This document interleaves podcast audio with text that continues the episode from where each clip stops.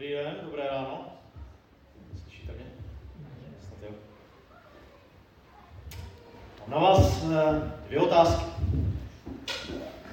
Uděláme to tak. Já vám dám jednu otázku, potom přečteme text, potom vám dám druhou otázku. No? Tak jdeme na to, jo? Připravení? Tak. Takže první otázka. Komu z vás se stalo, že zaspal? Ruku nahoře. Jako dneska? Já to upřesním teda, jsou tady nějaké pochyby, tak eh, nestihli jste schůzku, přišli jste pozdě do práce, ještě to upřesním. Říkám, že zaspal, tak tím myslím, že třeba usnul u televize. Dobrý, tak to už je ještě lepší. Statisticky se hlásíte naprosto přesně. Všichni. Ruky dolů. Jdeme na ten text, jo? Tak text bude z Markova Evangelia ze 14. kapitoly. Od 32. verše. Přišli na místo zvané Getsemane. Ježíš řekl svým učedníkům, počkejte tu, než se pomodlím. Pak vzal sebou Petra, Jakuba a Jana, přepadla ho hrůza a úzkost a řekl jim, má duše je smutná až k smrti. Zůstaňte zde a bděte. Odešel od nich, padl na zem a modlil se, aby ho, je možné, minula tato hodina. Řekl, Aba, otče, tobě je všechno možné. Odej mi ode mne tento kalich, ale ne, co já chci, nýbrž, co chceš ty. Přišel k učedníkům a zastihl je bez spánku. Řekl Petrovi, Šimone, ty spíš? Nedokázal si jedinou hodinu dít? Jděte a modlete se, abyste neupadli do pokušení. Duch je odhodlán, ale tělo slabé. Znovu odešel a modlil se stejnými slovy. Když se vrátil, opět je zastihl spící. Oči se jim zavíraly a nevěděli, co by mu odpověděli. Přišel po třetí a řekl jim, ještě spíte a odpočíváte? Už dost. Přišla hodina, hle, syn člověka je vydáván do rukou říšníků.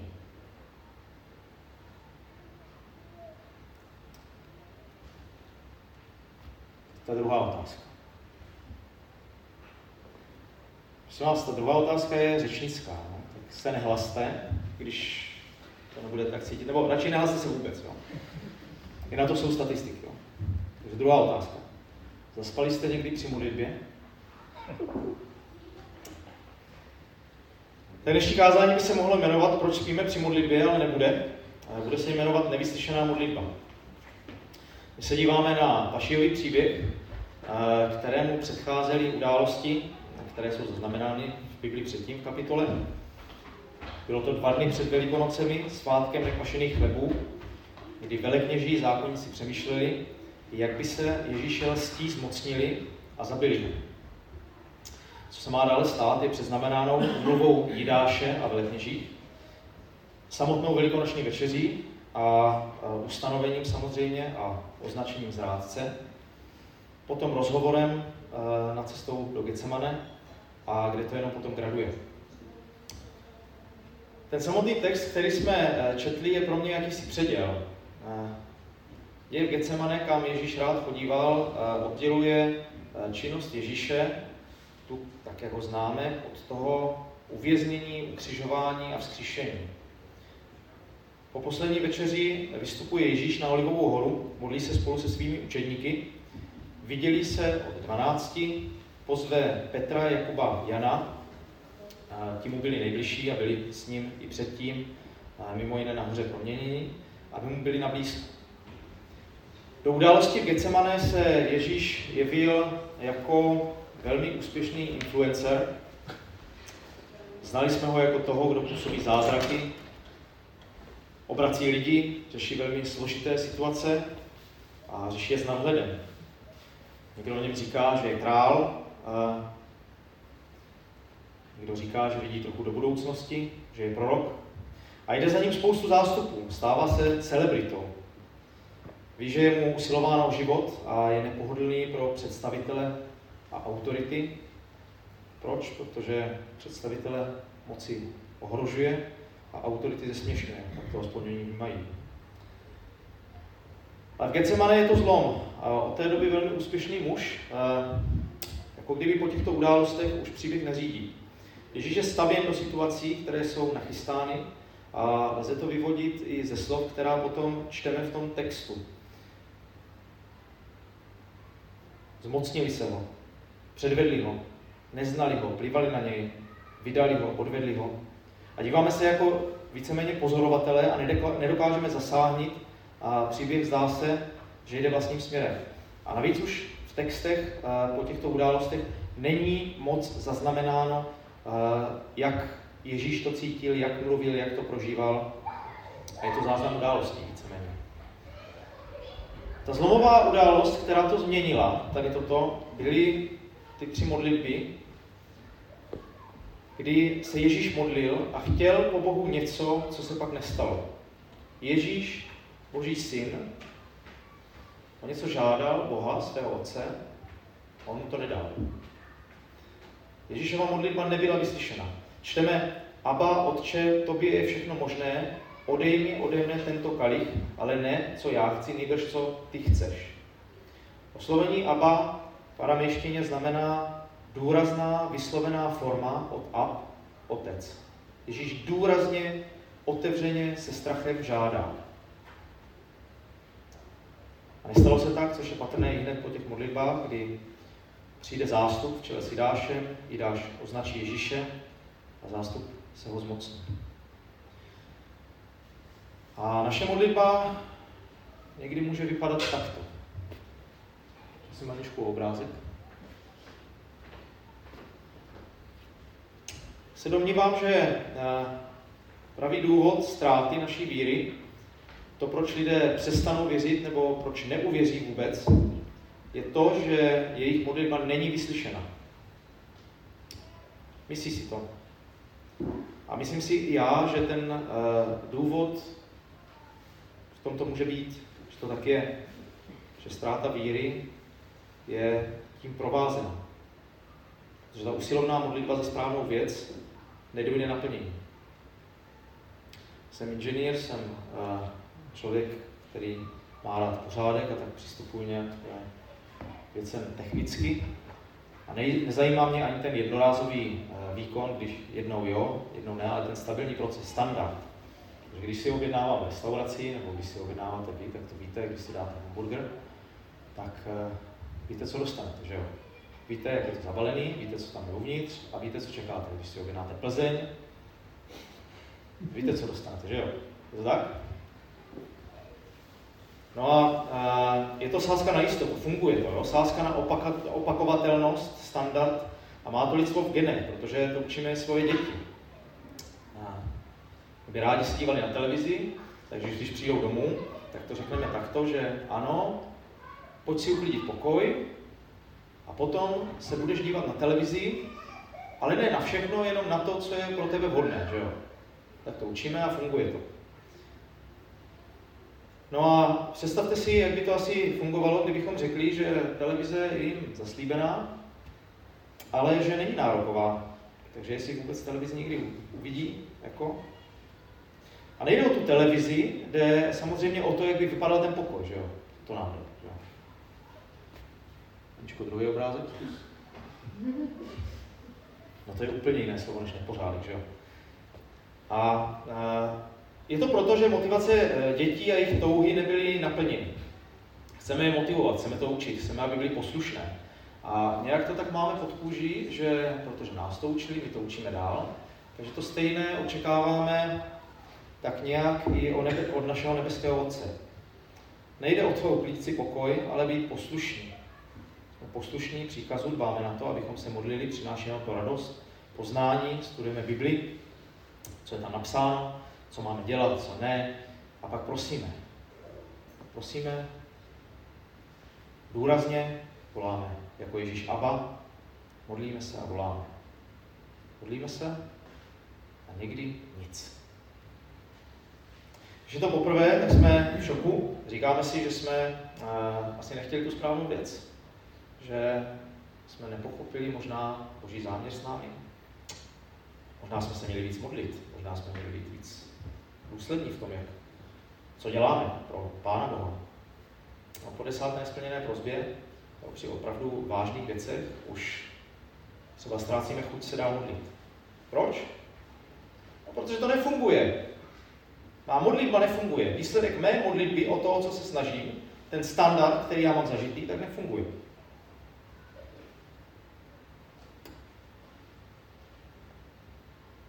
To, že to uznám, tak potom následují další fáze, pokud jsme křesťani, tak víme, že jsou, následují ty křesťanské poučky někdy, kdy přece víme, že Bůh není automat, že hoď modlitbu, dostaneš, co chceš. To přece tak není. Jenomže uh, ono to sice uh, můžeme připustit, můžeme si to říct, ale dlouhodobě to podrývá naši uh, důvěru a motivaci a vůli chtít se modlit. A přesně to první začne upadat. Začneme dělat věci ze zvyku, nebo je neděláme vůbec. My věříme, že Bůh je, věříme, že nás má rád, ale nevidíme ho a neslyšíme ho. Padáme jak ten pán na tom obrázku prvním, kdy volá něco do počítače a nemůže dostat odpověď. Kdo to uvidí, když řešíme? Není důvod, abychom s ním mluvili, ztráceli čas. A přitom tím prvním krokem k tomu, kdy odpadám, je nemodlit se. Sice je to první krok, ale přichází tomu ztráta víry v boží moc. A když jsem na tím přemýšlel, tak mě vystávají dvě uh, základní věci, které jsem si potrhl slova, uh, kde chybujeme, co možná děláme jinak, jak jsme měli. Tak první je to vztah. Lidé chápou vztah sociálně, uh, je to vztah, ve kterém jde o to být pochopen, být přijat a být vyslyšen. A víc nám církev přeci říká, že máme mít vztah s Bohem, a my těch vztahů máme spoustu. Máme vztah k přátelům, ke spolužákům, k rodičům, máme vztah k partnerovi, dětem, máme vztah i k autoritám, že jo? Máme vztah k úřednici, která nám odmítne dát razítko, něco, co strašně potřebujeme. K policistovi, který nám dává pokutu za špatné parkování. A Bůh tou autoritou, je pro mě tím, koho mám mít rád, kdo mě má rád. A tak nějak eh, se v tom ztrácíme a trochu tak zpíváme i v našich, v našich písních tady. Je pro nás všechno. Bůh je pro nás všechno. Ty jsi pro mě všechno, jsme to zpívali. Abychom se v tom vyznali, tak tomu vztahu dáme i naše vlastní standardy a pravidla. To znamená, my vytýčíme vztah, který máme my s Bohem. Bůh je pro mě přes týden tím, je milujícím tatínkem a postará se a všem je odpustí. A v neděli přehodí kšiltovku a je to tou autoritou. Možná, že to tak máte. A protože jsme snaživí, chceme se zalíbit, postupujeme ve smyslu výmě. Když bude něco, bude něco. Ale to není ten vztah. To není to, jak máme přistupovat k Bohu. Tím druhým bodem, který, který děláme, víceméně vidím to tak, že často, je, že modlitbu chápeme jako komunikaci mezi Bohem a člověkem. Jak je tedy možné, že když komunikuji s Bohem, tak mi Bůh neodpovídá? Tomu nestojím ani za odpověď. A myslím si, že to je to, co člověka nejvíc štve, jako jo? že eh, zvlášť u lidí, na kterých mi záleží, tak toužím po té zpětné vazbě, toužím po tom, aby mě někdo řekl, ale jo, dobrý Pavle, jako, jo, nebo, nebo řekl, hele, dneska blbě, no. Člověk na to, co bere ještě hůř, jako, že to dneska bylo blbý, že dneska místo na první dobu jsem to bubnoval třeba na druhou, nebo já nevím co, tak eh, je to daleko horší, když neslyším tu zpětnou vazbu. To je ta ignorace. To je ještě horší než špatná komunikace. No. A teďka eh, ta ignorace je neumyslná, že jo, jak, jak, jak víme, tak Bůh asi nemá čas, můžu říkat. A nebo daleko horší je záměrná. To je, eh, když opravdu nestojím ani za tu odpověď. Ale já myslím, že spousta lidí může mít tento pocit. Spousta lidí to vnímá tak, že Bůh je velice skoupý ve svých vyjádřeních.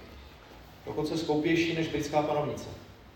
Ale předem se omlouvám lidem, kteří každý den dostanou od Boha odpověď, nebo aspoň týden, a Bůh jim říká, jestli doleva nebo doprava, jestli zaměstnání vzít nebo nevzít. Já se přiznávám otevřeně, že tak to nemám. A jak to, jak to teda tyto dvě věci rozřešit? Potrženo sečteno, eh, tak jak jsem říkal, ve vztahu a modlitbě očekáváme, že Bůh je pro mě všechno, že je pro mě vším a taky od něj všechno požaduji a očekávám. Ale co když je to právě naopak? Co když my jsme tím, kdo má být pro Boha všechno? Co když je to On, co On od nás očekává všechno? Jsem si tady poznamenal, že náš vztah k Bohu musí být zarámován tím, že vím, kdo Bůh je, kdo je pro mě. Že si uvědomuju to, co pro mě vykoná. Že znám cenu, kterou Ježíš zaplatil za mé hříchy. A pak tedy mohu být Bohu vděčen. Bez Krista a jeho krve nelze mít k Bohu vztah, protože je to pouze o tom, co máme zaslíbeno ne zde na zemi, ale v nebi. A to, co se od nás očekává, je, že uvěříme zde a že budeme mít víru v Boží moc. Bez ohledu na naše situace a na to, co prožíváme. Na počátku příběhu byl Ježíš sice ve společenství, ale smutný k smrti. Prožívá stejné strachy jako my lidé. V průběhu dalších událostí ta osamělost, která je zde popisována, tak se stupňuje. Při začení je Ježíš opuštěn učedníky a zdá se, že je opuštěn Bohem i na kříži. Kdy volá, Bože můj, Bože můj, proč jsi mě opustil? V Getsemanské zahradě se Ježíš modlí třikrát. Modlí se i učedníci. Ale každý se modlí s jiným výsledkem. Výsledek modlitby u Ježíše není to, že situace, ve které je, je změněna, ale to, že Ježíš je smířen a můžeme říct i odhodlán jít tou cestou, která mu byla určena. Pravý opak můžeme sledovat u apoštolů. Ti se nemodlí, spí. Tápali předtím, když chodili s Ježíšem a nevěděli, kdo Ježíš je. Tápou, když Ježíš prožívá krizi. Nedokážou mu být oporou. Nevědí to ani při ukřižování. Ten smysl začíná teprve vzkříšení. Stejně taky pro nás. Čím jsem starší, tím více pro mě těžší se modlit. Ne, že by to bylo jiné, nebo těžší, nebo lehčí, ale jsem si víc a víc vědom toho, že bych svůj život měl plně odevzdat Bohu. Plně, bez ale. Jsem si vědom těch dopadů, které to pro mě bude mít. Pro mě i pro mé blízké. Já si víc a víc uvědomuju, že se skutečně může splnit to, za co prosím. Tehdy, když se modlím modlitbu Páně. A tak já nás chci pozbudit v modlitbě. Chci nás pozbudit k tomu, abychom měli víru, ne, že se situace změní, ale abychom měli víru v Boží moc. Modle, modleme se s důvěrou, modlitbu Páně. Protože vždy říkáme, buď vůle tvá, jako v nebi, tak i na zemi. Uznáváme tím Boží autoritu a to, že se chceme podvolit. Že Boží vůle je nad naším životem. V Ježíšově životě byla vykonána Boží vůle. A na jeho modlitbě se to můžeme naučit. Na jeho modlitbě se můžeme naučit to, co znamená modlit se s vírou. Vždyť ani jeho prozba o změnu nebyla vyslyšena. Můžeme vidět, co to znamená jít s vírou, že i když nevíme, jak to nakonec dopadne, chceme aktuální situaci přijmout. A to je pro nás to nejtěžší. A proto je to velmi cené, protože takto můžeme svědčit o Ježíši. Neznamená to, že v modlitbě budeme zamlčovat, co nás trápí a budeme sálat jenom pozitivní vibrace. Modlit se znamená předkládat Bohu celý svůj život. Tak si nenárokujme od, od modlitby. Buďme připraveni a bděme, tak jak je to psáno i v Římanům ve 12. kapitole. Můžeme promítnout veršem. Z naděje se radujme, v soužení buďme trpěliví a v modlitbách vytrvalí. Buďme připraveni k modlitbě, neusínejme, pokorně se ptejme, co Bůh od nás očekává. Jaká je jeho vůle, protože to, že někdo neodpovídá nebo nereaguje, jak chceme, ještě neznamená, že nás neslyší. Zvlášť, když je to šéf. Na závěr přečtu úryvek z Janova, Evangelia ze 14. kapitoly.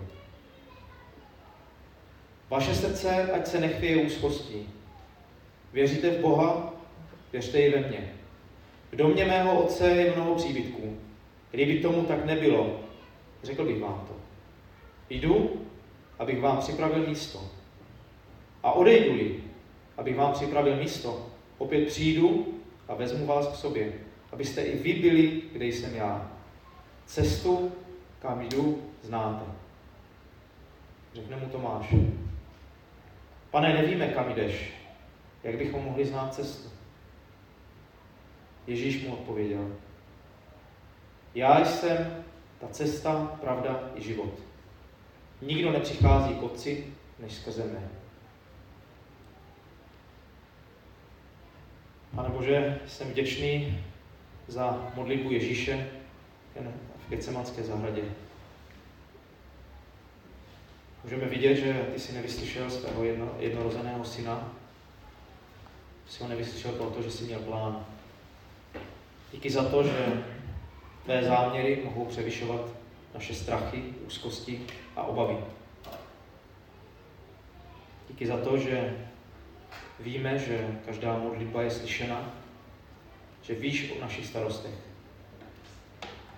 Prosíme tě, abychom měli vždy pokoru, oddanost a prokázali v našich životech.